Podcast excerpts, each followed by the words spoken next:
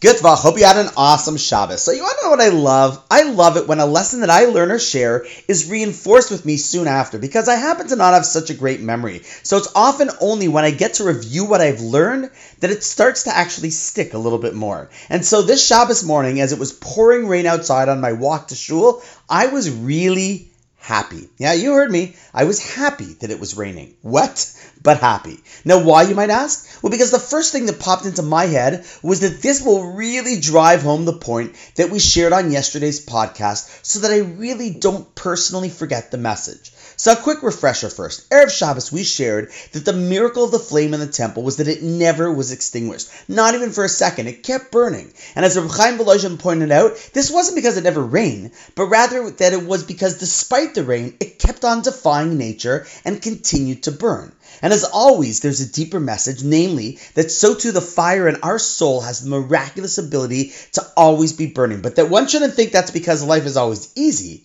but rather, despite the setbacks and challenges that we face, we have the infinite power and stamina to keep going if we tap into it. And so, as I said, I was happy that it was raining this morning on my walk to shul because it reminded me that just like the mailman, neither rain nor sleet nor snow keeps them from doing their job, there is no reason that it should put out the Jewish fire and commitment inside each and every one of us, and that I and the others, despite the downpour, could still make it to shul this morning.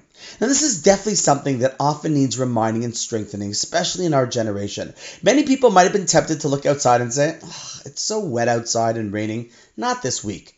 But however, that's not the way it was with the previous generations, the ones who kept our people going. See, in my shul during the dead of winter, I would often find some of the 90 year old Holocaust survivors who, despite the snowstorms that we would have, they would walk from the condo just down the street and never miss coming Shabbos morning, despite it being difficult and literally taking them 20 minutes just to get down that street. And as I watched them walk in the door, to be honest, as I watched, as I came in the door and saw them already sitting in their seats before I and most of the younger guys even showed up, all I could think when I would look at them is that there is nothing that could destroy the fire in their Jewish spirit. They powerfully served as a reminder to me and to all of us that our spirit and commitment has so much more miraculous strength in it. In fact, infinite and eternal strength if we just choose to tap into that miracle, which each of us can. And that was what I was thinking as it was pouring rain on my way to shul.